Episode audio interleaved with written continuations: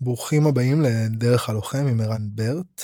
עבר הרבה זמן מאז הפרק האחרון, אז אני מאוד שמח להיות פה, וגם זה פרק שמאוד מאוד חיכיתי לו, והיום האורח שלנו, אורח מיוחד מבחינתי, פרופסור יניב אסף. יניב הוא מרצה וחוקר בתחום מדעי המוח ומיפוי המוח, בפקולטה למדעי החיים באוניברסיטת תל אביב. בן חמישים, עוסק בג'יו ג'יטסו מזה כשמונה שנים, ואחת הסיבות שאנחנו יושבים פה, כי המחקר העכשווי שלו מערב בעצם גם ג'יו ג'יטסו, אומנויות לחימה והשפעה כזו או אחרת על, על המוח. אז, אז אני מאוד מאוד נרגש ככה על השיחה הזאת, ולאן שהיא תיקח אותנו כבר בהקדמה פה, כמעט המפיק שלנו גרר אותנו פנימה, כדי שלא נבזבז את כל הזמן במבואה. שלום. שלום ערן, ותודה שאתה מארח אותי. מה זה שמח.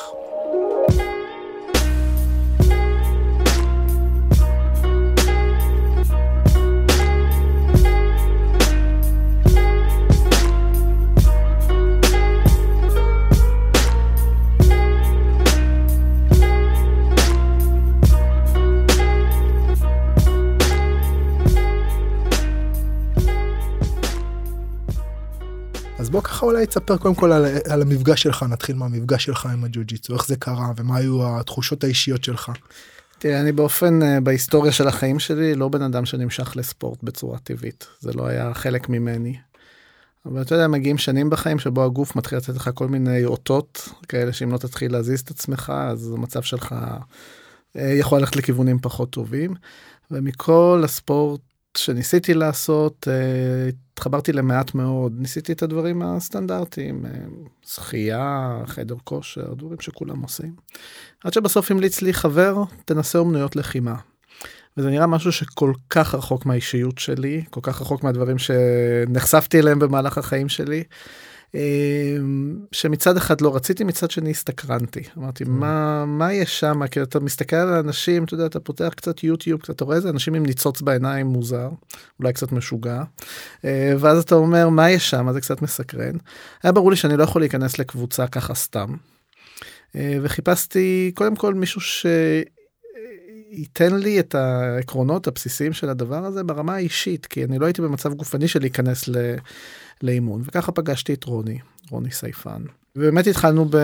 במספר אימונים אישיים כאלה, ש... שבאמת לקח הרבה זמן, עד שבכלל הצלחתי לעשות את התנועות הכי בסיסיות, גלגול קדימה, זה mm-hmm. לקח איזה חודשיים עד שזה קרה, עד שזה יצא ממני, לא האמנתי שזה יצא. בכלל את התנועות הבסיס של איך אתה מצליח לגרום לגוף שלך לעשות דברים, שלא חשבת שהוא יצליח לעשות אותם אי פעם. וגם ככה התוודעתי לספורט הזה, שיש בו, אתה יודע, זה נשמע, אומנות לחימה, אתה יודע, ששני מילים, אתה יודע, שני מילים ש... שהקשר ביניהם הוא מאוד קונטרוברסיאלי, כן? Mm. זה אומנות, מצד שני זה לחימה, ופתאום זה נורא היה ברור לי תוך שנייה, למה זה נקרא אומנות? כי אתה עושה דברים שהם ממש בגדר של אומנות, שאתה מסתכל על מישהו שהוא חגורה שחורה, וכבר יודע, התנועות גוף שלו הם ממש בגדר של אומנות, mm. לדעתי.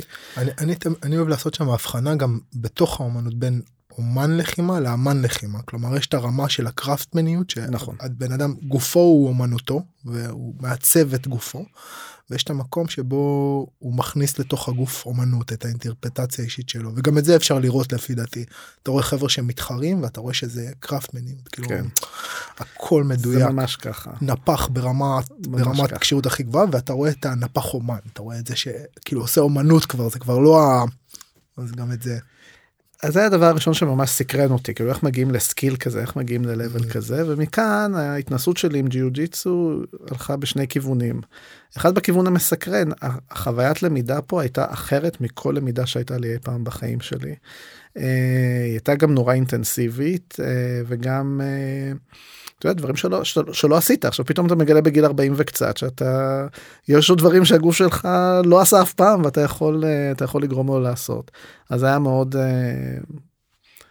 מאוד מרשים, ומאוד נותן הרבה גמול כזה לגוף. והצד השני, הפן חברתי, פתאום נחשפתי לחבורה של אנשים שאני לא חושב שהיה סיכוי אי פעם בחיים שלי שהייתי נפגש איתם, והפכנו ממש למשפחה. וזה הפך להיות כבר לאיזשהו קשר שהוא כמו קשר גורדי כזה, כאילו כבר אי אפשר להתיר אותו. אנחנו נפגשים כל שבוע, כי אנחנו צריכים להיפגש כל שבוע, וזהו. במחשבה על ה... מה שאתה אומר עכשיו כאילו מעלה לי ישר איזה מחשבה שמגיעה ממקום אחר, דווקא מהאספקט ה... כן האימוני, אבל באספקט אולי הטיפולים, כאילו במקום שהמוח הוא איבר חברתי. לגמרי. כאילו הוא לגמרי איבר חברתי. המוח האנושי. המוח האנושי, כן. בשונה מבעלי חיים. כן, בשונה מבעלי. ויש פה איזשהו סוג של אפיון והתאפיינות והתעצבות למול האחר בעצם, נכון? לגמרי. כי גם האור שלנו וכל המערכת היא מערכת... ואז לא חשבתי על זה לפני, אבל בעצם ג'יו-ג'יטסו הוא... גם בדומה מתחומים אחרים, אפילו שאתה עושה עבודה, נגיד, אוקיי, אז אנחנו רוכבים אופניים כקבוצה, נכון? אנחנו רצים כקבוצה, אפילו משחק כדורסל, אנחנו משחקים כקבוצה, אבל ג'יו-ג'יטסו, יש משהו בלמידה שבעצם, אם אני שוחה, אני שוחה בים, כשאני עושה ג'יו-ג'יטסו, הבן זוג שלי הוא הים, נכון? ויש איזה משהו גם בזה שהוא מאוד מיוחד. זה גם ים שמשתנה, כי אתה עובד עם בן אדם אחד, אחר כך אתה עובד וזה אחר לגמרי. ואני חושב שמה שקוסם פה זה, זה, זה אומנויות לחימה, כן? המטרה בסוף זה להכניע את היריב, זה מה שאומרים מהיום הראשון. אבל כשאתה עובד עם מישהו, ותמיד יש הבדלי רמות, אתה לא תמצא אף פעם לעבוד עם מישהו שהוא בדיוק, בדיוק, בדיוק, בדיוק ברמה שלך, מישהו צריך להתאים את עצמו, אחרת זה לא כיף. וזה מה שמאוד מאוד, אתה יודע, מושך אותך לספורט הזה. בסוף יכול לבוא מישהו שהוא הרבה יותר חזק ממך, והוא מתאים את עצמו אליך, אחרת זה, זה סתם.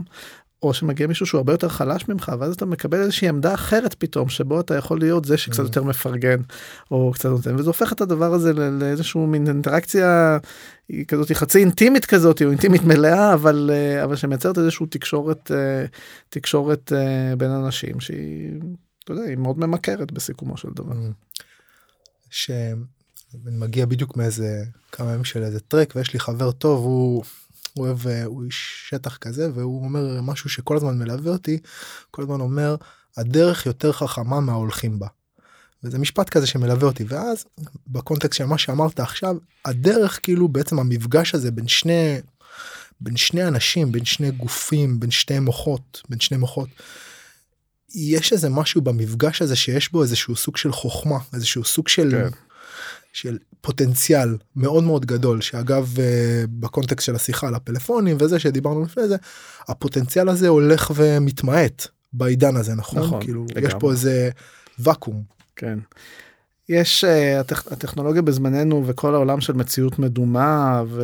והמטאברס שהולך ליפול על עינינו לאט לאט. אנחנו לא מבינים איך, איך, זה, איך אנחנו הולכים לקבל את זה. מנתק אותנו מהאינטראקציה, ובסוף אנשים אוהבים, המין האנושי, כן? אוהב את האינטראקציה האמיתית. זה רק אוהב ו... או שזה גם ברמה של צריך? צריך, חייב צריך. אותך, כן, אחרת יש המון מחקרים על אנשים שחיו במין בדידות כזאת, או מבודדים את עצמם, והשפעות הן הרסניות על הגוף, בסיכום על המוח, ואחר כך על הגוף זה דיכאון, זה... זה... ירידה במשקל מאוד דרמטית כביטוי להרחקה החברתית הזאת ומה שזה מייצר. אנחנו צריכים את האינטראקציות האלה. אני חושב שדווקא ספורט מהסוג הזה, כן? אז אני בג'יו-ג'יטסו, אבל אומנויות לחימה באופן כללי, שבהם יש איזושהי אינטראקציה ואיזושהי רמה של אמון בסיסי שאתה חייב שיהיה לך בבן זוג שאיתו אתה עובד. זה גם פרמטר.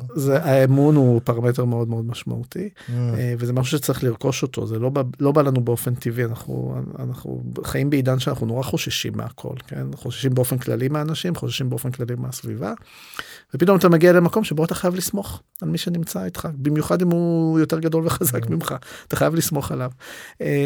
אז זה מייצר איזושהי למידת אימון, ואני חושב שדווקא בעידן הנוכחי, שכולם מתרחקים ונכנסים מאחורי טלפונים ואחורי מסכים וכולי, זה המקום שבו תהיה פריחה לספורט מהסוג הזה, כי באיזשהו שלב, הגוף שלנו, המוח שלנו, יכריח אותנו לעזוב את זה, כי אנחנו נרגיש שמשהו שחסר לנו, יכול להיות שזה ייקח קצת זמן. אבל... שני דברים בקונטקסט הזה, אחד, אם אתה מבחין בין אינטראקציה לבין מגע, כלומר אינטראקציה מבחינתי היא סוג של מפגש אנושי, ומגע הוא אינטראקציה שנגיד אני, יש ימים שאני...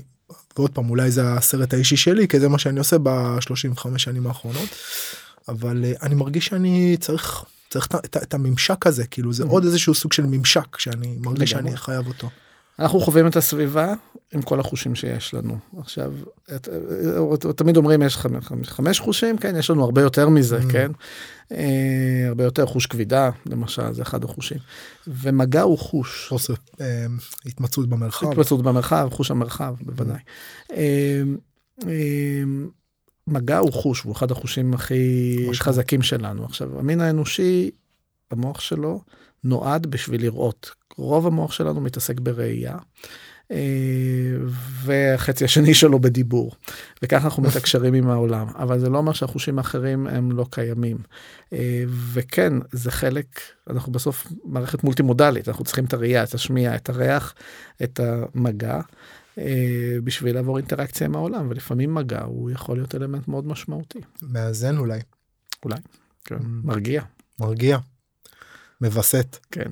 כאילו נגיד זה משהו שאני מאוד חווה נגיד בעבודה עם ילדים, מרגיש שככל שאתה עולה, ככל שאתה מתקדם יותר בגיל, אז דברים נהיים טיפה יותר עם סובלימציה, וטיפה יותר כאילו ככה מתחת, אבל נגיד ילדים, אני ממש רואה את זה, ילדים שהוויסות שלהם הוא... אין, אין לי דרך כאילו ל, ל, ל, להגיד כאילו פלוס או מינוס, כי זה לא באמת פלוס או מינוס, אבל ילדים שצריכים יותר מגע, אני רואה איך ה, הם נכנסים לתוך הטאנל הזה של העבודה הגופנית, הסומטית, יוצאים ממנו מרוככים. לגמרי. כאילו, משהו יתווסת, כמו סיר לחץ. נכון. שאתה, אתה... המערכות האלה נורא תלויות אחד בשני. תראה, חלק מהחוויה שלי... בספורט הזה, שחוויתי את הלמידה, בשנה הראשונה תמיד הלמידה היא הכי משמעותית. חוויתי את הלמידה כל כך אינטנסיבית, ובמחקר שלי באוניברסיטה, יש לנו אם אר איי, אם אר איי זה המכשיר דימות שלנו, שסורקים בו אנשים. ומדי פעם אני נכנס ל-אם אר איי, כי צריך לבדוק משהו, כי צריך לסדר משהו, אז אני נכנס, זה גם השנת צהריים שלי, אני נכנס, ישר, ישר נרדם, עוד כשהמיטה נכנסת, אני, אני נרדם. ונתן לי פתאום הזדמנות, אחרי שנה אמרתי, רגע, יש לי פה איזה שמונה סריקות שלי במהלך השנה האחרונה. אני יכול לעשות מן איזושהי הסתכלות עצמית, מה קרה פה. אז מעבר לשינוי המוטורי, כן, באמת השינו, השינויים בחוזק של הגוף שלי, ביכולת המוטורית שלי, הייתה מאוד מאוד משמעותית, וזה באמת ראו. היה אזור שהתנפח במוח, כי הוא היה צריך, לא יודע, לייצר תנועה יותר מדויקת ממה שהוא היה צריך קודם, אבל היו גם שינויים אחרים, שהם בדיוק הוויסות הזה. כן, אתה יודע יותר... להרגיע את עצמך, כן, אתה יודע יותר לבסט את הרגשות שלך ברמה מסוימת, הדברים האלה הם, הם לא מנותקים, זאת אומרת, המערכות במוח בסוף עובדות ביחד, וגם מערכות שקשורות לחרדה, וגם מערכות שקשורות לתגמול, שהם כאילו, לזיכרון, כן, שכאילו תגיד, הן מנותקות מהמערכת המוטורית, המערכת המוטורית היא טכנית, היא לא. זה כאילו פשוט רק האקסט, כאילו זה האקסס פוינט, דרך זה זה נכנס, אבל זה... בהחלט. אוקיי, זה מעניין, אנחנו בעצם מתחילים להגיע לעסק, אז אולי קודם כל תסביר בך מה זה אם אר איי, בשביל חבר'ה שפחות, שאנחנו לא בקיאים. אז אם אר איי נקשר קודם כל בהקשר רפואי, כשבן אדם מרגיש לא טוב, חלק מהיכולת של רופאים, של... נתמקד רגע במערכת העצבים, חלק היכולת של נוירולוג להגיד מה לא בסדר, זה לשלוח אותו למכשיר דימות, דימות שפשוט יעשה תמונה של מה קורה בפנים. Mm. יש מכשירים אחרים שכולם שמעו עליהם, סי טי ואולטרסאונד ורפואה גרעינית וכולי, הם פחות טובים כי הם קרינות, הם מייצרים איזושהי קרינה שהיא יכולה לפגוע בגוף, ו-אם אר איי שהיא שיטת דימות שהיא לא פולשנית, זאת אומרת שהיא לא פוגעת בגוף, מבוססת על גלי רדיו ועל מגנט מאוד מאוד חזק, שעד היום לא נמצאו uh, השלכות שלו, מייצרות, uh, מייצרות תמונות uh, באיכות מאוד מאוד גבוהה של מערכת העצבים, ומאפשרות מגוון מאוד רחב uh, של מידעים, בין אם זה רק המידע האנטומי, מה הגודל של כל אזור ואזור במוח, המוח שלנו מחולק להרבה אזורים, uh, שכל אחד מהם יש לו משמעות ותפקוד אחר, לבין האינטראקציות ביניהם, איך הם מחוברים אחד לשני, איך הם פועלים, אנחנו יכולים לבדוק את הפעילות, ניסוי שנקרא אף אם אר איי, Functional אם אר איי, איך אזורים פעילים כאשר אני מבקש ממך לעשות משהו וכו'. אז בעצם לחוקר מוח זה נותן כלי נפלא, זה טוב בדיאגנוז, דיאגנוזה רפואית, כן, הם צריכים לבדוק מה לא בסדר, אבל למישהו שרוצה לחקור את מערכת העצבים, זה נותן איזושהי הזדמנות, להיכנס לתוך מוח האנושי, בפעם הראשונה, מבלי להרוס אותו, כן?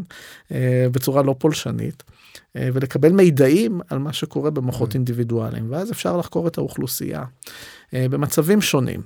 ולבדוק מה הדברים בסביבה שמשפיעים לנו על המוח. עכשיו זה כבר מנעד מאוד רחב של מחקר באוניברסיטה, הוא יכול להתחיל מפסיכולוגיה מאוד מאוד בסיסית של מודלים של קוגניציה, של מודלים של תודעה וכולי, ושם יש ניסיונות מאוד מאוד סדורים ומסודרים, עד למחקרים כמו שאני עושה שהם התנסות עם העולם האמיתי, איך דברים שאנחנו חווים לא באוניברסיטה, לא במעבדה, משפיעים על מבנה המוח שלנו מחיי היום-יום. מעניין, ואז בעצם אתה עושה את הג'יו-ג'יטסו, ואז אתה אומר, יש לי פה בעצם איזה בסיס נתונים שאני יכול אולי לשחק איתו. נכון. הייתי ככה לפני שנה. זה היה אצלי, אבל אז אמרתי, האם מוחות של אנשים שמתעסקים בספורט מוטורי מורכב, נקרא לזה ככה, כי בג'יו-ג'יטסו הפעולות המוטוריות הן מאוד מורכבות שאתה צריך לעשות. אז יש פה איזו למידה של סדרה של פעולות מוטוריות שאתה צריך לעשות, כן? אם אתה נכנס לעמדה מסוימת, אתה יודע איך אתה צריך להיכנס אליה, ואתה צריך לשים את הרגל, ורק אחר כך להעביר את היד, ורק אחר כך להעביר את הכתף וכולי. יש סדרה של פעולות שאתה צריך ללמוד אותן. זה נקרא motor sequence learning, ל- ללמוד רצף של פעולות. האם אנשים שחווים את זה ברמה מקצוענית כמוך, או ברמה חובבנית כמוני, האם המוח שלהם עובר איזשהו חיווט מחדש, מתארגן מחדש, כדי שהדבר הזה ייעשה בצורה יותר טובה, יותר אופטימלית, ואם יש לזה גבול. אז זה חלק מהדברים שאנחנו חוקרים, זאת אומרת, מה המנגנון המוחי שעומד מאחורי פעילות מוטורית מורכבת, גם באומנויות לחימה, אבל לאו דווקא, יש גם פעילויות אחרות שאנחנו בודקים אותן, וגם יכולים להשוות, להשוות ביניהם, וגם פעילויות שהן לא מוטוריות בסוף, אנחנו רוצים לראות האם יש בהשוואה לזה, איפה אתה מקבל יותר שינויים מוחיים, איזה אזורי מוח קשורים לזה, אם אתה רוצה, חוץ מהחלק המוטורי, להגיע למצב של ויסות חושי או ויסות רגשי, אז אנחנו צריכים לראות שהאזורים הרגשיים והאחרים שלנו, הם משתנים כתוצאה מהחוויה הזו. האם יש, האם יש השפעה בעצם להנחיה, או להינדוס של התהליך? כלומר, אני יכול להגיד לך היום, אני עכשיו מדריך ג'יו-ג'יטסו, באוריינטציה אני רוצה לייצר תהליך שהוא יותר מכוון ויסות רגשי, או יותר מוכוון הישג תחרותי, או יותר מוכוון הישגיות פיזית. כלומר, יש גם לזה איזושהי השפעה. יש איזו השפעה, וזה נורא תלוי במאמן. זאת אומרת, המאמן מגיע עם האג'נדה שלו, הפנימית שלו, וכך הוא מעביר את השיעורים. יש מועדונים שהם מאוד תחרותיים, ואז זה הולך לכיוון הזה, ויש כאלה שהם יותר, לא יקרא להם טיפוליים, אבל הם יותר בפן רגשי וחווייתי. אז זה כאילו עוד איזה משתנה שאתה צריך לקחת בחשבון שם. בוודאי. אני גם חושב, אז כרגע במחקר שלנו, כן, שאנחנו עושים, שג'יו-ג'יטסו הוא חלק ממנו, הפן הוא חווייתי לגמרי, כי אנחנו לא הולכים לתחרות עם אלה שמסיימים את החודשיים למידה שאנחנו עושים, אז זה ממש להיחשף ללמידה המוטורית ולחוויה חוויה של הספורט הזה. אז, אז, אוקיי, אז בוא, בוא, אתה יכול לספר על המחקר? כלומר, אתה יכול לתאר אותו? אז אני אתאר אותו, קודם כל, ברמה האקדמית. מה אנחנו, מה אנחנו רוצים להשיג בתור מדעי המוח, ואז קצת לתאר את היום-יום של המחקר. אז תחום של למידה במערכת העצבים הוא תחום נורא רחב, ויותר נסתר על הגלוי פה, למרות שיש כבר כמה עשרות רבות, כמעט מאה ומשהו שנים של מחקר בתחום הלמידה, אנחנו לא יודעים, לא יודעים בדיוק מה המנגנון המוחי שבו מישהו לומד. ולמידה זה היה אחד הדברים הראשונים כשפתחתי את המעבדה שלי, שהתחלתי ללמוד. מה קורה כש, כשמישהו לומד משהו ספציפי? הקסם הזה של, קסם, אתה, כן. אתה לא יודע משהו? נכון. ו... והתחלתי עם מה שלימדו במדעי המוח, הלמידה הכי בסיסית שהמוח שלנו עושה היא למידה מרחבית, נכון? אני הגעתי לפה היום, אז נכון שהיה ווייז, אבל כן הייתי, אני כן זוכר את המפה, פחות או יותר נסעתי ברחוב הזה, ברחוב, יש איזושהי למידה מרחבית שאתה חווה אותה כל רגע ורגע מהחיים שלך. וזה היה המחקר הראשון שעשינו, לקחנו נבדקים, סרקנו אותם ב-אם אר איי, הוצאנו אותם ונתנו להם לשחק, משחק מחשב, נקרא The Need for Speed, שבו אתה... נתנו להם פורש, שלחנו אותם לרחובות של מונטה קרלו, והם היו צריכים להשלים מסלול, הם לא ראו את המסלול הזה מימיהם. זה הרבה מימון למחקר הזה. כן, בתוכנת מחשב, משחק מחשב. ככל שאתה משחק במשחק הזה עוד פעם ועוד פעם, אתה לומד את המסלול, והמפה נוצרת לך בתוך הראש, בסוף אתה זוכר אותה. וזה היה המחקר הראשון שעשינו ופרסמנו אותו, כדרכה של אוניברסיטה ושל מחקר, פורסם. מחבואים ותופסת. כן, הכל היה בסדר. ובשלב הזה ביקשו ממני לכתוב איזשהו ספר לילדים על מה זה מוח. שזה היה גם הליך של שלוש ארבע שנים, ובסיומו, כשכבר הדפסנו את הספר, הלכתי עם הספר לבית ספר של הילדים שלי, ונתתי להם הרצאה והדגמה על המוח, והסברתי להם גם על המחקר הזה בתחום הלמידה. ואז ילד בן שתים עשרה, אחת עשרה, שתים עשרה, שואל אותי, אני לא מבין, אתה אומר שהם נוצרה מפה בתוך המוח שלהם, וכשנוצרת מפה, אז, אז אמרת שנוצרים קשרים חדשים בתוך המוח, ולמידה מייצרת קשרים, ואז הוא אומר, ואם אתה תלמד ותלמד ותלמד, ואנחנו כל היום לומדים בבית ספר, המוח הזה יתפוצץ באיזשהו שלב. ואז ככה נעלמתי דום לשאלה מאוד מאוד בסיסית ומאוד חשובה הזאת. אוקיי, אתה לומד דברים, וככל שאתה לומד, אתה לא שוכח משהו אחר. וזה בעצם מטרת המחקר, כאילו למצוא את המנגנון המוחי, זה שאתה עושה עכשיו פעילות מוטורית, והאזורים שאחראים על הפעילות המוטורית שלי, יפתחו קשרים חדשים ויתנפחו וישתנו וכולי, זה אנחנו יודעים, כל מדע, כל מדען מוח יגיד את זה. מה הולך לאיבוד במוח? כי בסוף המוח שלנו הוא קופסה סגורה. יש לו נפח סופי, יש לו אנרגיה סופית, אם אני מפתח אזור אחד, מישהו אחר צריך ללכת. עכשיו, זה לא שאם אני לומד ג'יו-ג'יטסו, אז אני שוכח לרכב על אופניים, נכון? אז יש פה איזשהו מנגנון ויסות, שאנחנו לא מבינים אותו, ואנחנו לא מכירים אותו, וזה בעצם המטרה של המחקר.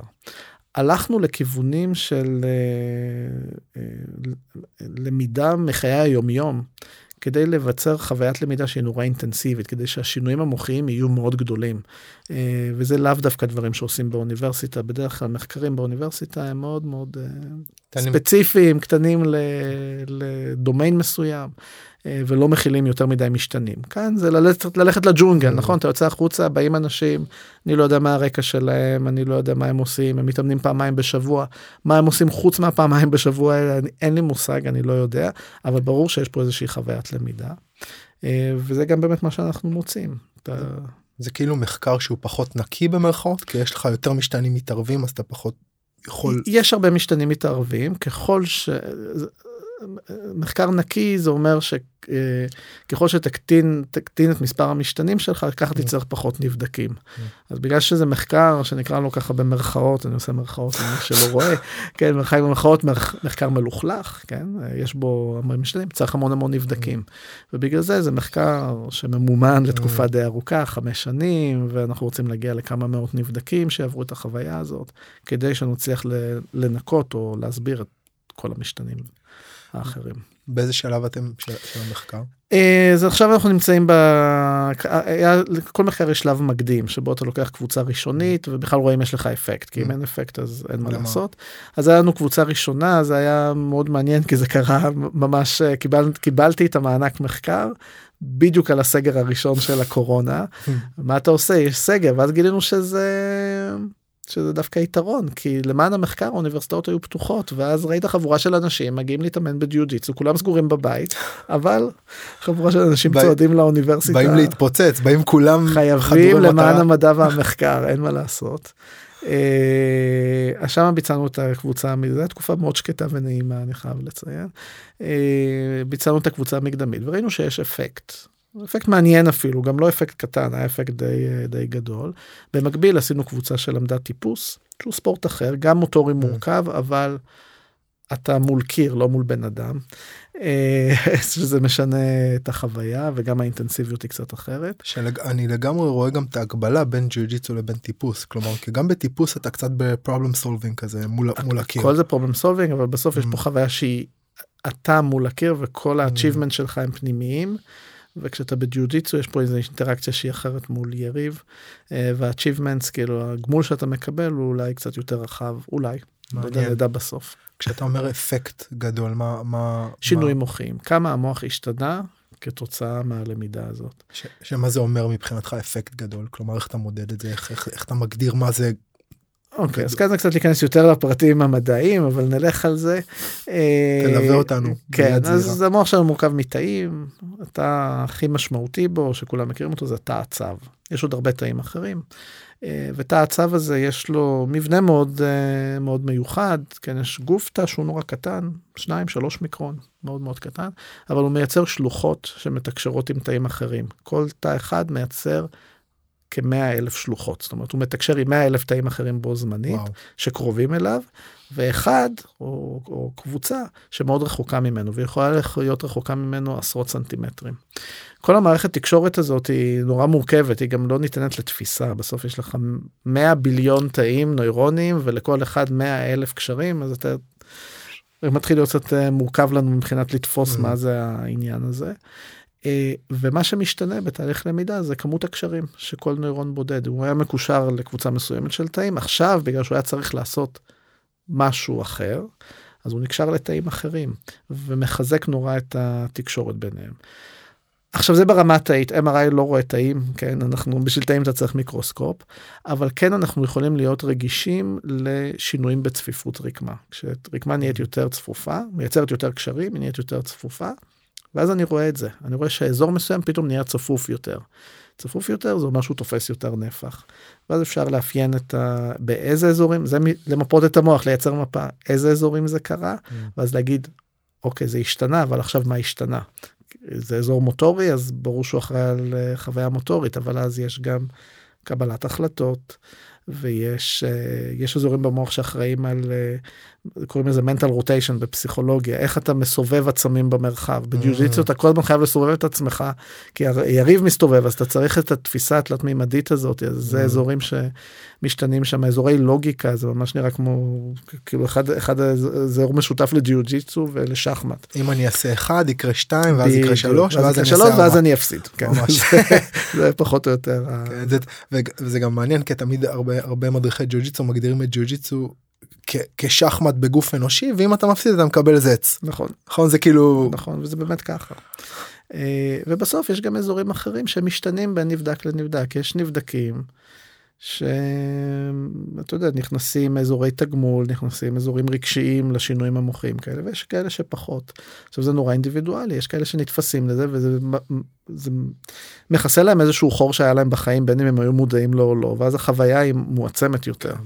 ויש כאלה שפחות, באו, עשו, היה נחמד, תודה להתראות, אני הולך הביתה עכשיו. אם אתה מוסיף לזה גם את החוויה החברתית, נכון? שדיברנו עליה, אז בכלל זה איזשהו... מגבר, כאילו, אמפליפייר. אז מה שיפה לראות, אנחנו עכשיו התחלנו את הקבוצה הרביעית, שעכשיו זה כבר, כאילו, המחקר עצמו. אז עשיתם... קבוצה מקדמית, ראינו גודל אפקט, ראינו שינויים. ראיתם שהאזור במוח, האזורים במוח שחשבתם או שלא חשבתם, כאילו, יש... היו חלק שחשבנו, היה חלק שלא. כאילו, פתאום. שהיו הפתעה. מה הייתה הפתעה? ההפתעה זה באמת הייתה מעורבות של אזורים, המוח מחולק, אז ככה ניכנס ככה שיעור רגע במדעי המוח, המוח מחולק לאונות, שתי, שני צדדים, המיספרות ואונות. אחת האונות שהיא מאוד מאוד גדולה במוח האנושי, היא האונה הקדמית, הפרונטלית ככה. פרונטלית. אני מצביע על המצח, מאחורי המצח. היא הרבה יותר גדולה באנשים, מאשר בקופים, מאשר סדרות אחרות בממלכת בעלי החיים. ואנחנו יודעים היום שהיא אחראית לחלק מהתפקודים הקוגניטיביים שאנחנו מגדירים אותם כאינטליגנציה, כ-איי קיו, שם נמצאים מרכזי השפה, מרכזי החשיבה. מרכזי כאילו תפקוד גבוהים במרכאות. גבוהים, אנחנו הגדרנו אותם כגבוהים, אז אנחנו נקרא להם ככה, אבל יכול להיות שבעלי חיים אחרים לא מתרשמים מזה. כאילו הקומה הגבוהה. והייתה השאלה, באמת, האם האזורים הפרונטליים האלה יהיו מעורבים עד כדי כך בספורט שהוא בסוף מוטורי, ו- ויש לו אלמנט טכני מאוד משמעותי, האם אנחנו נצליח לראות גם את האלמנטים האלה, ולרוב הם היו משמעותיים יותר אפילו מהלמידה המוטורית, זאת אומרת, החשיבה שאתה עושה, כשאתה ניגש לספורט הזה. חשיבה מופשטת, כאילו, בעצם יותר משמעותית. אתה צריך ממש לפתור כאן איזושהי בעיה, מגיע לך יריב, אתה צריך להבין אותו, הוא מתחיל לזוז, ואז אתה יודע, הוא יעשה את זה, זה ממש הפתרון של השחמט, של הפאזל הזה, וזה יותר מאשר התנועה המוטורית עצמה, בסוף התנועה המוטורית, יצא פקודה לאיזשהו שריר, הוא יזוז, אבל אתה צריך בסוף להחליט מה אתה עושה. וכל המנגנון הזה הוא לא מנגנון מוטורי בכלל, זה קבלת החלטות, ואם אני אעשה ככה אז אני אצליח, ואז יהיה לי כיף, ואם אני לא אעשה ככה אז לא יהיה לי טוב, וכולי, אתה מכניס את כל הדבר הזה לאיזשהו שכלול כזה, וזה היה מאוד משמעותי במה שאנחנו ראינו. לפעמים שאתה רואה מכונית, ואתה רואה רק את השלד, אז זה כאילו נראה מאוד בסיסי כזה, ואז כשאתה מתאר את זה, אני ממש רואה איך יש את השלד התנועתי, כאילו ה... שזה מה שכולנו רואים, אבל כדי שהדבר הזה באמת יקרה, כאילו, הלמידה הזאת, כאילו הג'יו ג'יטסו, או האמנות לחימה, או... אז המעטפת של זה היא כל כך הרבה יותר רחבה, ובאמת אתה מתאר את זה, וזה נשמע מאוד לא אינטואיטיבי למתבונן מבחוץ, כי בסך כן. הכל זה שני אנשים שרבים. כן.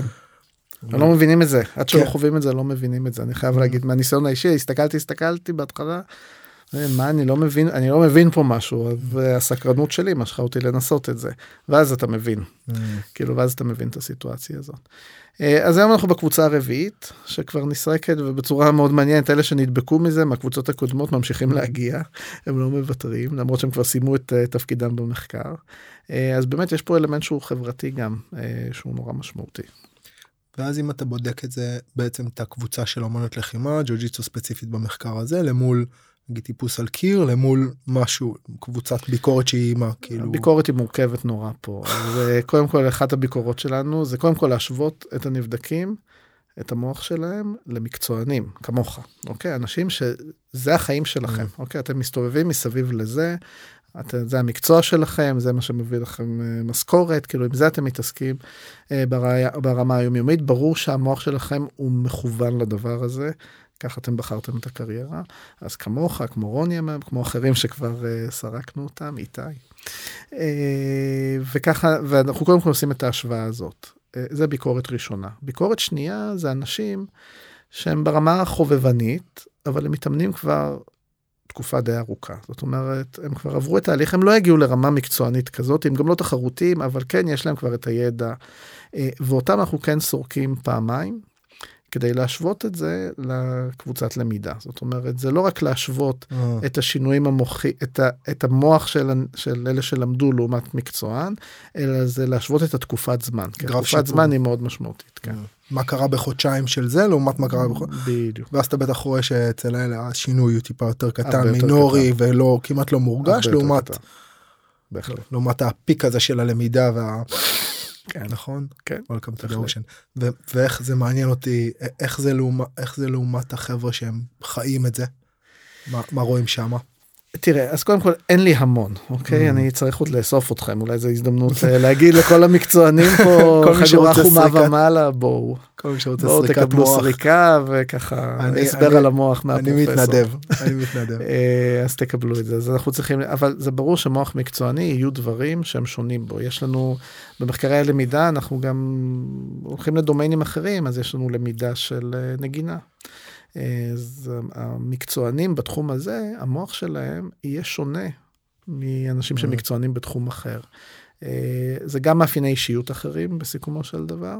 כי בסוף האישיות שלך היא זאת שמנווטת אותך למה אתה אוהב יותר לעשות. השאלה הפילוסופית הקלאסית של האם אני טוב במה שאני אוהב, האם אני אוהב את מה שאני טוב בו כזה? אתה יודע, בסוף באמצע נכנסים החיים, אז יש אנשים, זה נכון, המשפט הזה הוא נכון, אבל בסוף החיים מושכים אותך לכיוונים מסוימים, ויש כאלה שאין להם ברירה, הם צריכים לעשות דברים שהם לא אוהבים, בשביל שיהיה להם מספיק כסף לעשות דברים אחרים שהם כן אוהבים. עכשיו...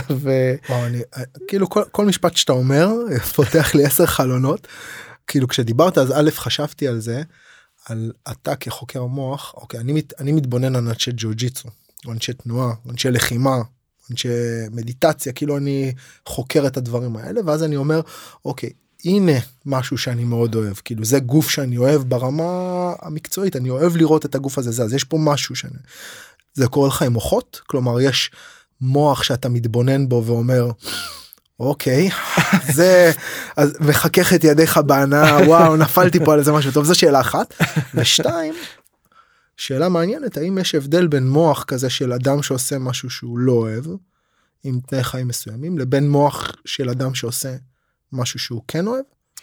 אוקיי, אז אני, בוא נתחיל מהשאלה הראשונה, כי יותר, נראה לי שיותר קל לענות עליה. תראה, המוח בסוף הוא... איבר, מה שאתה אומר, שאתה רואה פה מישהו עם תנועה, אתה רואה את ההתנהגות שלו. עכשיו, התנהגות, זה מרחב הרבה יותר גדול, עם הרבה יותר מדדים, ויש לך התבוננות על הדבר הזה. מוח בסוף הוא מוח, הם כולם נראים אותו דבר. בצורה מאכזבת או לא, יש כאלה שחושבים שהם נורא מיוחדים, ובסוף זה נראה אצל כולם, זה נראה אותו דבר. אבל אתה כבר כמו ניאו מהמטריקס, נכון? אתה מסתכל על המוח ואתה רואה, כאילו אני יכול לראות אותו. קשה מאוד להגיד. כן, זה לא שאתה כבר מסתכל על זה ורואה, או, זה, תראה את הבורקה הזה, וואו.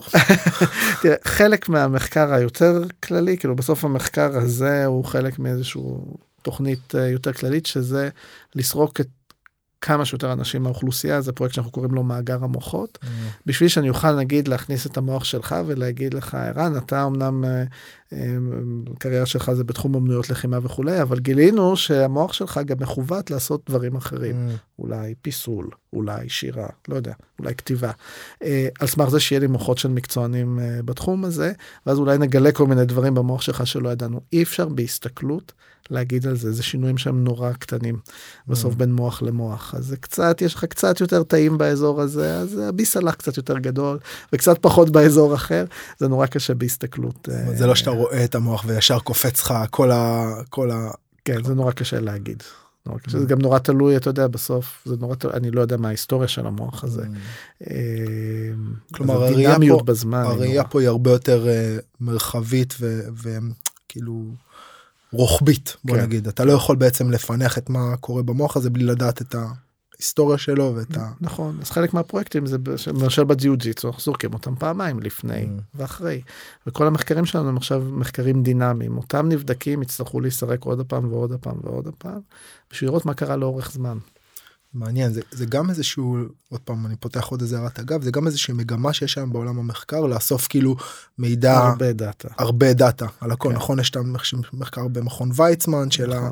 עשר קיי, ויש את הגן, וכאילו נכון. מנסים לייצר המון. נכון, גם אני מנסה לעשות את זה, כמובן בארץ להתחיל פרויקטים כאלה, זה הרבה יותר מורכב, אבל למשל בבריטניה הקימו את משהו שנקרא יו קיי Biobank, שם נסרקו כבר חצי מיליון איש, ומגיעים לתובנות מאוד משמעותיות על חיי היום-יום של האנשים בבריטניה. עכשיו, נורא קשה להסיק מהאוכלוסייה בבריטניה משהו על אוכלוסייה בישראל, זה כמעט בלתי אפשרי, ולכן צריך להקים פה מאגר מקומי, שככה לקחתי על כתפיי לנסות להריץ אותו, זה קצת קשה, אבל אנחנו מתחילים לשם, ואחת האינדיקציות הראשונות, לתרומה של מאגרים מהסוג הזה, זה באמת שנכנסנו לתקופת הקורונה, אז יום בעיר אחד, תשארו בבית, אוקיי, עצרנו את המחקר, עצרנו הכל, נשארנו בבית, ואחרי כמה שבועות שחזרתי לאוניברסיטה, אמרתי, אוקיי, מנקים את האבק, מה עושים עכשיו? מה חוקרים? אני יודע מה קרה לאנשים האלה, עכשיו שלושה שבועות, כל הנבדקים שלי, אני יודע מה קרה להם. ואז אמרתי, מצוין, אני לא יודע מה קרה להם, אני אבדוק אותם. בוא נראה. אז לקחנו את הנבדקים שנסרקו לפני למאגר, וסרקנו אותם עוד הפעם. וגילינו מוח שבדיעבד אנחנו יכולים להגיד עליו שהוא נראה, האזורים שהשתנו בו היו אזורי חרדה. פוסט-טראומטיים. פוסט-טראומטיים, זה הגדרה מאוד גלובלית, אבל כן. ראינו שבאמת היה איזשהו אלמנט חרדתי מאוד משמעותי, עכשיו זה יכול להיות חרדתי מהמחלה, או מהשלכות הכלכליות שלה, לא משנה ממה, אבל היה שם איזשהו אלמנט כמעט בכולם, כל מי שנבדק. וזה היתרונות של מאגרי מידע. זה מדהים לחשוב על זה, שמאורע כזה משפיע על המוח שלך, אנחנו לא חווים את זה ככה, אני לא חושב, כאילו, צריך פה איזו תודעה שהיא קצת מעבר לחיי היום-יום שלנו, להבין שהדבר הזה נחרט לנו בעצם. לגמרי. בתוך, בתוך הגוף, בתוך המוח, לגמרי. בתוך התודעה שלנו. נכון. וואו. איך נראית תודעה במוח? כן. שאלה פשוט טובה. זרקתי את זה משום מקום. בשמחה, אני אנסה לענות לך כמיטב יכולתי. תראה, יש הרבה, יש... כמה חוקרי תודעה, ואחת מהם היא ידידה מאוד טובה שלי, פרופסור ליעד מודריק, mm. ואנחנו מדברים על זה הרבה אה, באוניברסיטה, ואחד הדברים, אז זה לא תחום שאני חוקר אותו תודעה, לא בצורה ישירה, אה, אבל אה, קודם כל יש פה הגדרה, ש... יש פה בעיה mm. הגדרתית, mm. כן? אתה אומרת, מה זה, כי אתה אומר, איך תודעה במוח, אני אשאל אותך קודם מה זה תודעה, mm. אה, ואז, ואז אנחנו מתחילים פה להיכנס לאיזשהו דיון אה, פילוסופי מאוד עמוק, שאני לא בטוח שזה המקום לעשות אותו. תראה, בסוף תודעה זה עד כמה אתה מודע למה שאתה עושה, ולמה שקורה סביבך באיזושהי רמה מאוד מאוד פשטנית. שנגיד את זה, ש... רמה מאוד פשטנית להגדרה הזאת. אני, בהבנה שלי, כאילו יש הרבה מחקרים ב-חמש עשרה שנים האחרונות, שמחפשים את הנקודה של התודעה במוח, באיזה מקום אתה מודע ובאיזה... אני לא חושב שיש סוויץ' כזה, אני חושב שכל המכונה הזאת היא מכונת תודעה אחת גדולה, אוקיי? ולפעמים אתה באמת יכול להיות מודע, היום אני מודע לדברים מוטוריים, שלא הייתי מודע להם בעבר, אבל זה אותו מוח, נכון? אז, אז זה נורא תלוי באזור ובחוש שנכנס, כאילו, אם זה ראייה, אם זה שמיעה, אם זה תנועה, חושים אחרים שאתה פתאום נהיה יותר מודע אליהם, ו... וזה משהו באטנשן שלך, כאילו בכמה אתה שם לב לדברים האלה, ואני חושב שתודה מכל הדברים שחוקרים בחקר המוח, זה הדבר שנמצא הכי הכי הכי בחיתולים, כאילו אנחנו לא מגדירים מה זה. כאילו, קודם כל זה נושא שאני... מאוד אוהב דבר איתו, אז גם אני יכול להיכנס עכשיו לזה, אבל אנחנו לא נעשה פה דיון פילוסופי, אני רק אגיד שמאוד אהבתי גם את ההבחנה על האטנשן, שבעצם כאילו הגברה של הקשב ותשומת לב שלך בבת אחת, הופכות אותך ליותר מודע, אגב במסורות בודיסטיות, או כאילו עבודות פנימיות, זה התנאי הראשון, נכון? נכון. כאילו, בפעמים שאני בא לעשות עבודה עם, עם אנשים בתחום הזה, אז הגברה של תשומת הלב וה... הקשב שלך הם התנאי הבסיסי לכל דבר אחר, הרבה אנשים לא עוברים את השלב הזה, הם, הם, הם נשארים בשלב הזה. חוזר חזרה לג'יו ג'יטסו, יש מקומות שבהכרח אתה הופך להיות מודע יותר, נכון? נכון. כי כאילו פתאום הקשב שלך, והאוריינטציה הגופנית שלך, וה, והכל הופך להיות יותר פועם, ואני חושב שזה חלק ממה שמשקר אנשים, או שמושך אנשים, כי בבת אחת החוויה היא של ה... embodiment, כאילו של הנוכחות שלך הגופנית, למול העולם, למול האחר, למול עצמך, היא בבת אחת נוכחת. אז אני אמרתי לך גם מקודם, המוח שלנו נועד לראות, אבל זה לא אומר שהחושים האחרים אה, לא עובדים.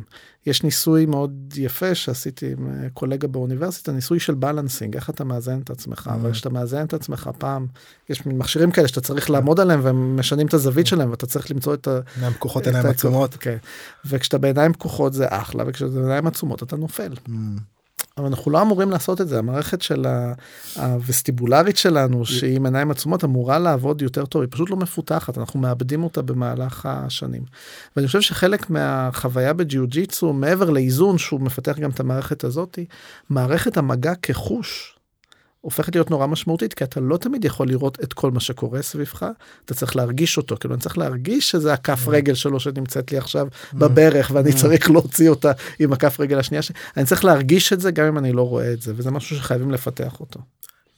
זה מחזיר אותי איכשהו עוד פעם, לדיבור הזה על ה, אתה יודע, הפרונטל לוב והקומה העליונה, כאילו, ואז אוקיי, אבל מה נמצא בבסיס? וכאילו בבסיס בעצם תנועה או חישה, שחילה, אתה יודע, אם אנחנו שנייה עושים, שנייה אז, אז כאילו, אז, אז בעצם הבסיס שלנו, היסודות שלנו הם יותר ברמה התחושתית, נכון? ה, ה, איפה אני ביחס למרחב, אם אני הולך אחורה, לפני, לפני, כאילו, אני על הרצפה זוכל, מרגיש חש, אז זה בעצם היסודות. ואז, אם אני חושב על פנטאוס כזה, כאילו, על בניין, שפתאום הקומה העליונה היא גדולה כזאת, אז יש פה גם איזה משהו. אני... אני חושב שכן, ותראה, כשאתה מסתכל על המוח ועל החלקים הקדומים שלו, החלקים שמתפתחים ראשונים, הוא מכשיר הישרדותי. זה לא סתם שתינוק נולד, והדבר הראשון שהוא עושה זה לפקוט כדי שידעו שהוא קיים, ודבר שני זה לינוק, שזה האינסטינקט המוטורי הראשוני, אני חושב, ש... שנמצא. ולכן לשם זה מיועד. ברגע שההישרדות הופכת להיות יותר רגועה, כי יש מי שמטפל וכולי, אז אתה גם מפתח את המערכות האחרות. ואז נכנסים, היתרונות שלנו בתור מין אנושי, שאנחנו באמת יכולים לייצר סביבות, בניגוד לבעלי חיים אחרים, שצריכים לשרוד כל הזמן, אנחנו לא שורדים כל רגע ורגע בחיים שלנו, אז אנחנו יכולים להשתמש באזורי חשיבה שלנו, לעשות דברים אחרים. אז בואו ניקח את זה לעוד איזה טייק, ביחס לדיון שעשינו מקודם, איך הטכנולוגיה משפיעה על כל הדבר הזה שדיברנו עכשיו, ובוא בוא ניתן לזה גם פריימינג לתוך המסכים, וגניבת התודעה. כן. תראה, יש, הטכנולוגיה זה משהו שהוא, אני חושב שבהסתכלות, בעוד זה, לא יודע, מאה מאתיים שנה שהסתכלו על, על הנקודת זמן הזאת, הייתה פה איזה מין קפיצה טכנולוגית מ... רק תסתכל איך נראו השנים, איך נראו החיים שלנו בשנות ה-שמונים, כן? אני תמיד מראה, כשאני נותן הרצאות, אני מראה תמונה של, רואים שם וידאו, כזה עם הקלטות, וווקמן, ומצלמות כאלה עם עדשות ענקיות כאלה וכולי, ובסוף אני מראה, ועכשיו יש לנו מכשיר אחד קטן, שמאחד את כל הדברים האלה, ועושה אותם אפילו יותר טוב. אז היה פה איזו מין אבולוציה טכנולוגית מאוד מאוד דרמטית, שהיא הרבה יותר מהירה, מהיכולת של המוח שלנו לעבור אדפטציה אליה בכלל. כאילו, אתה יכול לראות אנשים מבוגרים שנורא נורא מתקשים עם הטכנולוגיה הזאת, כי המוח שלהם כבר לא מסוגל להכיל את השינויים האלה. ולשמחתי בגיל שלי אני עדיין מסוגל, והילדים שלי כבר גדלים לתוך איזשהו עולם אחר. יש לך טיק טוק? טיק טוק. לא. מילא טיק טוק, יש לך דיסקורד, אתה צריך להבין, יש משהו מעבר לזה. אז אני חושב שלטכנולוגיה יש איזשהו אלמנט על ההתנהגות שלנו שאנחנו חייבים להבין אותו. ובראייה שלי אני חושב שטכנולוגיה זה משהו מבורך בסך הכל, כן? היא יכולה להקל נורא על החיים שלנו, היא יכולה לתת לנו הזדמנות להגיע לכל מיני דברים שלא היינו יכולים להגיע אם היא לא הייתה קיימת. מצד שני, יש בה גם אלמנטים הפוכים, הטכנולוגיה וספציפית הטכנולוגיה המסכית הזאת, ועוד יותר ספציפי זה הטלפון שכולם מסתובבים איתו וקשורים אליו בנפשם, יש בה משהו מאוד מאוד ממכר, ומשהו מאוד מנתק, מנתק אותנו מהסביבה. ואני חושב שפה יש איזשהו מקום שבו אנחנו צריכים לעצור רגע, וקודם כל להבין את זה. אז חלק מהמאגר מוחות שאני אוסף, זה לשאול את השאלה הזאת, מה ההשפעה של הטכנולוגיה על המוחות שלנו? מתוך כוונה ש... כמו שזה נראה עכשיו, ממה שאנחנו מבינים, יש לזה השלכות שליליות. אנשים נהיים יותר מנותקים, יותר חרדתיים, יותר מדוכאים, כי אין להם את האינטראקציה החברתית בהיקף שכנראה המוח שלנו זקוק לה. ואני חושב שהמכשירים האלה, כמו שעל סיגרות יש עזרה, גם על המכשירים האלה צריכה להיות איזושהי עזרה, אבל שהיא מבוססת נתונים. כאילו אפשר להגיד, כן, זה לא טוב. ברור שזה לא טוב, אבל כמה לא טוב, ואם אני אהיה שעתיים ביום, שלוש שעות, חמש שעות, עשר שעות, מתי קובעים את הסף של הדבר הזה? אז זה משהו שצריך לחקור.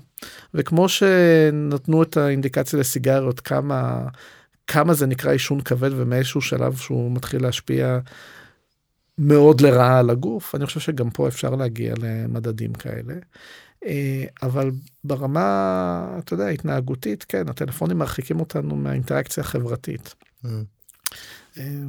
זה משהו שצריך לעקוב אחריו.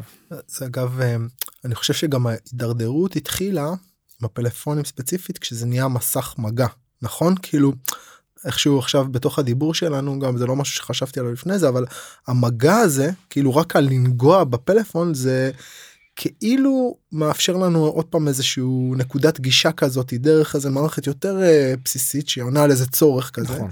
ואתה מתחיל לגעת בזה, ובבת אחת זה שואב לך את התודעה. נכון, כי אתה באיזושהי אינטראקציה שהיא לא, כבר לא פסיבית, היא כן. אינטראקציה אקטיבית, אבל היא משהו שהוא נורא נורא פסיבי בסוף, כן? זה בסך הכל טלפון. אני מרגיש שאנחנו עושים עכשיו איזה שירות לאזרח, אז, אז בוא, בוא תסביר לי כאילו גם למה, למה, למה הדבר הזה כל כך מפתה.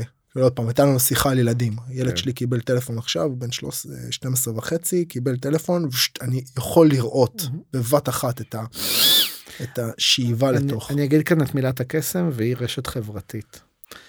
אם יש משהו שאנחנו מאוד מאוד צריכים אותו, ומאוד מאוד מפחדים ממנו, זה אינטראקציות חברתיות, נכון? Mm. כאילו, אנחנו מאוד צריכים אינטראקציה חברתית, מצד שני, כשאתה מגיע למקום שיש שם עוד אנשים, אתה באיזשהו, אתה צריך להשקיע המון המון אנרגיה בשביל אה, להבין מה שקורה, בשביל להביא את עצמך לידי ביטוי, זה אינטראקציה, אתה צריך להיות מאוד אקטיבי. ולפעמים אתה אומר, מה אני צריך את זה? אז אני אשב לי עכשיו פה לבד, ואני אתעסק עם הדברים שלי, למה אני צריך להיות בתוך הסיטואציה? בקיצור, יש פה איזשהו אלמנט שאתה יושב לבד, אתה אומר, רגע, אבל למה אני לבד? אני צריך להיות אולי בתוך אינטראקציה. יש פה איזו מערכת, אה, אה, מערכות מנוגדות במוח שמתעסקות עם זה, והטלפון, הוא נותן לנו פתאום איזה פתרון, אנחנו נמצאים בתור רשת חברתית, אבל אנחנו לא באמת שם, נכון? אני כל רגע יכול להתעסק במשהו אחר. ואז אנחנו מקבלים את הגמול, המוח, המוח שלנו בסוף הוא מכונת גמול, אנחנו צריכים לקבל גמול על דברים שאנחנו עושים, אוקיי? קשור להישרדות, אנחנו נהנים ממין כדי שאנחנו נוכל לייצר צאצאים, אנחנו נהנים ממזון, כדי שאנחנו נמשיך לאכול, והוא ייכנס אלינו לגוף.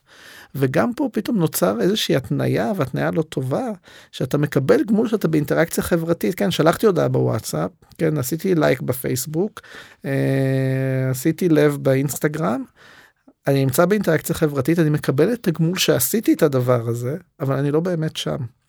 אה, וזה החלק המסוכן, כי זה לא באמת אינטראקציה חברתית, זה אינטראקציה מדומה. גם התגמול וגם העונש, כאילו במרכאות על זה, מאוד נמוכים. נכון. ואתה לא משקיע בעצם המון משאבים בתוך הדבר הזה, אתה יותר שט. נכון, אבל אתה מקבל כבר את הגמול שלך, ואז אתה התמכרת לזה, כי אתה אומר, מה אני צריך ללכת להתאמץ עכשיו? באיזושהי אינטראקציה חברתית אמיתית, כשאני מקבל את כל מה שאני צריך כאן, וזה נמצא לי בתוך הטלפון על המסך, וזהו, אני לא צריך לצאת מהחדר, זה נפלא. זה נורא. זה נפלא וזה נורא. גם פה יש, איזו חברה לקחה אותי לפני כמה, זו תקופת זמן, לשיחה כאילו, והיא אמרה לי, תקשיב, אתה צריך לכתוב הודעות בוואטסאפ, אנחנו בכל מיני קבוצות ביחד, ההודעות שלך זה לא זה, אתה חייב להשתמש באימוג'ים, זה לא, ואז פתאום קלטתי שיש בעצם, עכשיו אני, אני, הפלאפון שלי כל הזמן על שקט, אני בשמונה בערב נכנס הביתה, יש מקום לפלאפונים, אני משתדל שהוא לא יהיה איתי, דעות שנכנסות אחרי שמונה בערב, אני עונה להם אחרי אימוני בוקר, בעשר בבוקר, אחת עשרה, מתי שזה, ואמר לי, אחד, אתה חייב לענות להודעות, עכשיו, זה לא, עכשיו, מה זה לענות להודעות? אני עונה להם ביחוש של יום, הכל בסדר, כאילו, גם אין לי בעיה ש... אז זה אחד ושתיים, אתה חייב לשים יותר אימוג'ים, כאילו, אתה יודע, תעשה, פתאום קלטתי שיש פה איזושהי בעצם שיטה של, של, של תקשורת, של תקשורת, לגמרי, ש... וזה לא, זה לאו דווקא רע, אוקיי? כאילו, להשתמש באימוג'ים, עשו את זה, המצרים הקדמונים, כן, עשו את זה מזמן, אתה יכול לגמרי. להסתכל על ה... על ה... שזה גם גאוני, כאילו, להעביר כן, פסקה מידע. שלמה. זה, ב... זה אחלה, זה נפלא, זה סוג של שפה, זה סוג של תקשורת, שהיא לאו דווקא שלילית. זה הצורך המיידי, כל רגע, קיבלתי הודעה, אני חייב לענות עליה, זה שאתה מצליח, לי, אתה מצליח להתנתק ממנה, זה מבורך, אבל רוב האנשים לא מצליחים. רגע, אולי יש לי הודעה בטלפון, אני הולך להסתכל מה יש בטלפון, אולי זה, זה משהו זה, חשוב. זה מאבק, גם אני קולט את עצמי הרבה פעמים, מושיט את היד, בלי בכלל בלי להיות לחשוב. מודע, ואגב, עוד פעם שנייה חזרה לתודעה, ולמה זה, אז כאילו פתאום זה הפך להיות כמו עוד איזשהו איבר, כמו עוד איזשהו תיק שאנחנו... אם, אתה, אם אני אקח לך עכשיו את הטלפון, ויש אנשים שהמצב שלהם הרבה יותר חמור משלך, הם ירגישו שהלך להם משהו מהגוף. כן. לקחנו להם משהו מה... היה לי איזה ויז'ן כזה, לפני כמה שבועות גם נסעתי, ועברתי ליד איזה תיכון בתל אביב, פשוט ראיתי חבורה של ילדים, הם היו איזה עשרים ילדים כאלה, בהתחלה חשבתי שהם חבורה, כי הם הלכו כאילו באיזה, אבל אז קלטתי שהם לא, הם פשוט הולכים, והילדים היו במצרת, במצבי צבירה שונים עם הפלאפון, חלק הסתכלו עליו ממש כאילו כאן, כולם החזיקו אותו חפון בתוך הכף יד שלהם, כמו שחופנים איזה אבן, או כאילו, אתה יודע, פתאום ראיתי איזה חבורה של אנשים הולכים עם איזה כלי כזה, וזה פשוט היה כאילו חלק מהיד שלהם, חלק הסתכלו, חלק פשוט החזיקו אותו, אוזניות וזה, ואז ראיתי ממש את המעבר של איך הפלאפון עובר מכאן, כאילו מכף היד, איך הוא נוזל כזה, בעיני רוחי למין איזה מכשיר כזה, שכמו הצמידים שהיו פעם, שנות ה-שמונים אגב, כאילו צמיד שכזה, ואיך זה פשוט הולך להיות... נכון, עכשיו תראה, אני מסתכל על זה בכיוון מסוים, יש אנשים שמסתכלים על זה בכיוון אחר, והם טוענים שצריך יותר לזרום עם הטכנולוגיה הזאת, וזה לא באמת נורא. אוקיי, מה, מה, אוקיי, אז מה זה נורא שאתה מחובר לטלפון, אתה מתקשר עם אנשים? אני חושב שהריחוק הזה, אם, אם נחזור לרגע, ככה לפודקאסט, כאילו, ולשם שלו, דרך הלוחם, אני חושב שפה אתה מאבד, כי בסוף הגוף שלנו, הוא לא רק זה, הוא לא רק האינטראקציה הזאת, בסוף יש לגוף גם שרירים, יש לו גם איברים אחרים, אנחנו צריכים לשמור עליהם, וברגע שאנחנו מרכזים את רוב האנרגיה היומית שלנו לאינטראקציה בתוך הטלפון, אנחנו מאבדים את זה, מאבדים את החלק של, את הקשר שלנו עם הגוף של עצמנו, ו, ו, ופה יש איזושהי, איזושהי נקודה שצריך פשוט להבין אותה, האם זה שאתה יושב מול המסכים, ומוריד מהפעילות הגופנית שלך, מה ההשלכות של זה.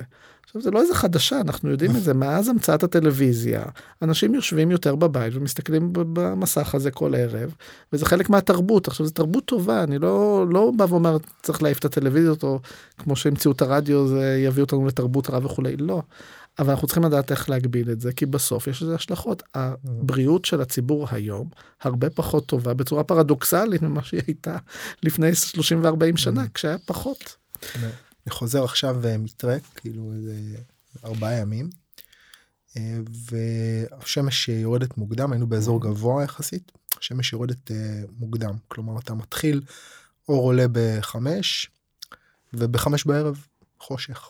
אתה מוצא את עצמך יושב סביב מדורה, מכין אוכל, וחמש בערב, וזהו, שמונה, שמונה בערב, אתה חושב, עכשיו אתה גם הולך המון, ואתה באיזה מאמץ פיזי וזה, אבל בשמונה בערב אתה הולך לישון, אתה נכנס לישון, וזה בלי איזשהו מאמץ, או בלי איזשהו זה, אין פלאפונים, אין טלוויזיה, אין שום דבר, יש רק אתה ואתה, אתה אתה נכנס, ואתה ממש מרגיש איך המערכת מתקיילת לתוך הדבר הזה. עכשיו, זה משהו שמבחינתי הוא בלתי אפשרי במציאות היומיומית שלנו. בלתי אפשרי לחלוטין, וזה גם, אתה יודע, בסוף אנחנו חיים בתקופה הזאת, אז אנחנו גם צריכים להבין שזאת, שאנחנו צריכים להתממשק עם הטכנולוגיה ולהבין את הסיטואציה. מצד שני, אני כן חושב שצריך לשים פה איזושהי כוכבית ולבדוק את ההשפעות האלה, וגם להבין מה אתה מפסיד, כי בסוף יש, יש איזה השלכות. עכשיו, את, אתה ואני עוד חיינו בתקופה שבהם הטכנולוגיות האלה היו מצומצמות, אז יש לך את הזיכרון הזה, כן, אתה יוצא לטרק וכו'. אני לא יודע אם לילדים שנמצאים עכשיו בגילי עשר ואחת עשרה, אם הדבר הזה יהיה בכלל משמעותי בשבילם. כן, לצאת, אתה השתגעת לישון בערב במקום שבו יש חושך ואין חשמל, ואין לי איך להטעין את, את הטלפון בכלל. זה באמת גם שאלה של מה אתה, כן, מה, זה, זה שאלה רחבה יותר באמת של חינוך והקנאה, אבל, אז אוקיי, אז, אז כחוקר, מוח לא כבלי להתחייב לשום דבר, סתם, מה, מה ההצעה שלך ביחס לזה? כן, אני קצת מתקשה להגיד לך, תראה, יש דבר שהוא נורא גנרי וכולם יסכים איתו, צריך פחות שעות עם הדבר הזה כדי שתפנה את הזמן שלך ל, לפעילות גופנית, מוטורית, כן, איזושהי אינטראקציה חברתית כזאת או אחרת כמו הג'יו ג'יטסו. כן, תפנה את הזמן שלך להשתעמם. שיעמום זה חלק מאוד משמעותי שהמוח שלנו צריך אותו, זה החלק שבו הוא מפתח את הדמיון שלו, זה שהוא מפתח את הרצונות שלו, מה אתה רוצה לעשות. אז כן, זה בסדר שמישהו יישב וישתעמם איזה חצי שעה, ורק יחשוב מה אני רוצה לעשות, ולא יהיה תקוע באיזשהו סרטון פסיבי בטיקטוק, או מה שזה לא יהיה. המוח צריך גם את האלמנטים האלה, וצריך לבסט את זה. קבל לגמרי, הילדים שלי אומרים לי משעמם לי, אני אומר להם, איזה יופי, מעולה, ההורה מומנט, כל הכבוד. אוקיי, אני אשאל עוד איזה שתי שאלות ככה. אחד, אם אני חוזר חזרה לג'יו-ג'יטסו, אז מתוך המחקר ומתוך הניסיון שלך, איך אפשר ללמוד יותר טוב? איך אפשר ללמוד ג'יו-ג'יטסו, אומנות לחימה יותר טוב? יש דרך כזאת? אני מאמין שכן, וזה גם אחת ממטרות המחקר, אז אני אענה לך במין מה השאלות מחקר שלנו, ההיפותזות, כי אין לי עדיין תשובה. אבל קודם כל נתחיל בזה שיש מוחות שמגיעים מוכנים יותר. זאת אומרת, וזה ראינו אתמול, אתמול התחילה קבוצת מחקר הרביעית, הגיעו שבעה, שמונה נבדקים, אחד הגיע כבר מוכן, הוא לא עשה אומנויות לחימה מימיו, אבל בשנייה הוא למד את התנועות, ופתאום הוא ניחס לעצמו תנועות שעוד לא לימדנו אותו בכלל, הוא כבר הצליח לעשות אותם. אז ברור שיש מצבים שמישהו מגיע והוא כבר מוכן לזה. ברור שכאן זה למידה אחרת מהלמידה השנייה. שדה חרוש. כן, חרוש לגמרי, במקרה הספציפי הזה. יש גם צורות למידה שונות. זאת אומרת, יש אנשים שלומדים על ידי זה שהם מדמים, זאת אומרת, אני רואה אותך בתור מאמן עושה תנועה, ואני צריך לדמיין איך אני עושה את התנועה הזאת, ממש במימיקינג כזה, בלחקות. למידת, למידת חיקוי. חיקוי. כן. כן. שזה הבסיס כאילו דרך, דרך ראייה בעצם, שזה... נכון, ה... אתה מחכה. הלמידה הבסיסית. וזה אלמנט נורא משמעותי. יש כאלה אבל שזה לא יספיק להם, הם צריכים לחוות את זה, זאת אומרת, רק שאני אחווה אותך, עושה את התרגיל עליי, אז אני אצליח להבין איך... אני יכול להעמיד את הגוף שלי באותה סיטואציה. זאת אומרת, וזה ממש על ידי התנסות. זאת אומרת, יש פה כמה אלה, ומה שיתאים לנבדק אחד, יתאים פחות לנבדק אחר. למידת עיצוב, אני ממש צריך לעצב את עצמי לתוך הסיטואציה. ממש, כן. ויש כאלה שצריכים לפרק את זה. למשל, אני יכול להגיד לך, כשמתחילים, שרוני מלמד אותי תרגיל מורכב, אני בשלב אומר לו, עד שלושה צעדים, אני לא זוכר יותר. אתה מראה משהו עכשיו שיש לו שמונה צעדים, אין שום סיכוי, אני אחרי הצעד, אני או שנזכור את ההתחלה, או את הסוף, ביחד זה לא ילך. ויש כאלה שזה בסדר. בקורסי מדריכים אנחנו אומרים לחתוך את הסטייק לחלקים, בדיוק, שאפשר יהיה ללעוס, כן. אז זה אלמנטים שהם שונים, וכל אחד זה אינדיבידואל. אני חושב שבסוף, בסוף של המחקר, שניקח את המאה ומשהו נבדקים, אפשר יהיה לחלק את המוחות שלהם לפי, ה, לפי התבניות או הפאטרנס של הלמידה לקבוצות שונות. יש כאלה שכבר היום אני שמתי להם תיוג, שהם עשו את זה לפי חיקוי, אתה גם ראית את זה, הם תמיד היו עומדים בצד ועושים את התנועה כמו. אני יכול לראות לך את הסרטון, זה מאוד מעניין לראות את זה. ויש כאלה שממש צריכים, רגע, ת, בוא, אני חייב להרגיש את זה אחרת, אני לא... אז אתה יכול כבר לתייג אותם, ואני מקווה שאנחנו נצליח לראות מנגנונים מוחיים שונים. ולא רק שנוכל לראות מנגנון מוחי שונה של הלמידה, אלא נוכל להגיד בבדיקה הראשונית, בסריקה הראשונית, איזה סוג למידה היה מתאים לנבדק הספציפי, כאילו למה המוח שלו הגיע מוכן. ואז אתה יכול להגיד, אוקיי, אני סורק את הנבדק, ואז אני אגיד, אוקיי, אותו צריך ללמד ככה וככה וככה. כאילו בעתיד אנחנו נגיע לבית ספר, שבטח יהיה באיזה מרחב וירטואלי, כאילו עם ה... עם הסריקה שלנו של המוח, ויגידו, אה, אוקיי, אתה צריך ללמוד כאילו ככה. אתה יודע, זה כמו שהיום בלמידה בבתי ספר, זה כבר בסדר, מקבלים את זה שיש ילדים שצריכים ללמוד עם אוזניות ומוזיקה, כי ככה הם צריכים ללמוד יותר טוב. זה מצליח להרגיע, כמה שהמוזיקה יותר רועשת, מרגיע את ההפרעות קשב וריכוז שלהם למצב כזה שבו המוזיקה יכולה לגרום להם שהם יצליחו ללמוד משהו בצורה יותר קוהרנטית. והבינו את זה סוף סוף במערכת הלימוד, שלא כולם צריכים סביבה שקטה, יש כאלה שצריכים סביבה רועשת. מדהים. צחי חליפקס, שהוא מנטור, מנטור שלי וחבר טוב וקולגה, ואנחנו אחד מהמאמנים הכי איכותיים שאני פגשתי, אז הוא תמיד אומר שאימון או הדרכה זה חצי אומנות וחצי מקצוע.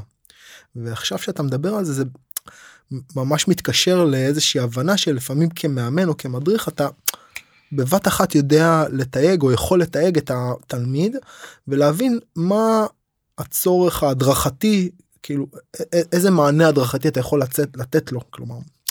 ו, וזה ממש, אמרת את זה עכשיו, וזה כאילו, טק, היה לי עוד איזה רגע כזה של התבוננות כן, כזאת. זה, זה ממש ככה, למשל, אני יכול להגיד לך, מה, היו אימונים בעיקר בהתחלה שעשיתי עם רוני, שהוא היה מראה לי תרגיל, ואמרתי לו, תקשיב, זה לא יקרה, כאילו, זה לא יקרה, זה, אני לא אצליח לעשות את זה, זה לא, לא הולך לקרות, ולא היה פעם אחת שהוא הסכים איתי, הוא אמר לי, לא, זה יקרה, היו דברים שהוא פשוט הראה לי, רגע, בוא תשים את הראש שלך פה, ועכשיו אתה כתב, ועכשיו אתה פירק את זה לאיזה מיליון ואחד גורמים, ובסוף זה הצליח. אז כן, אז אני כן מאמין שהדברים אפשריים. ברור לי שלא, כאילו זה לא שאם אני עכשיו אתעסק בג'יו ג'יטסו, אני יהפוך להיות מישהו שזה המקצוע שלו. לא, בסוף יש מגבלות, ולכל אחד עם הגוף שלו, וכל אחד עם הקפסיטי שלו לדברים האלה.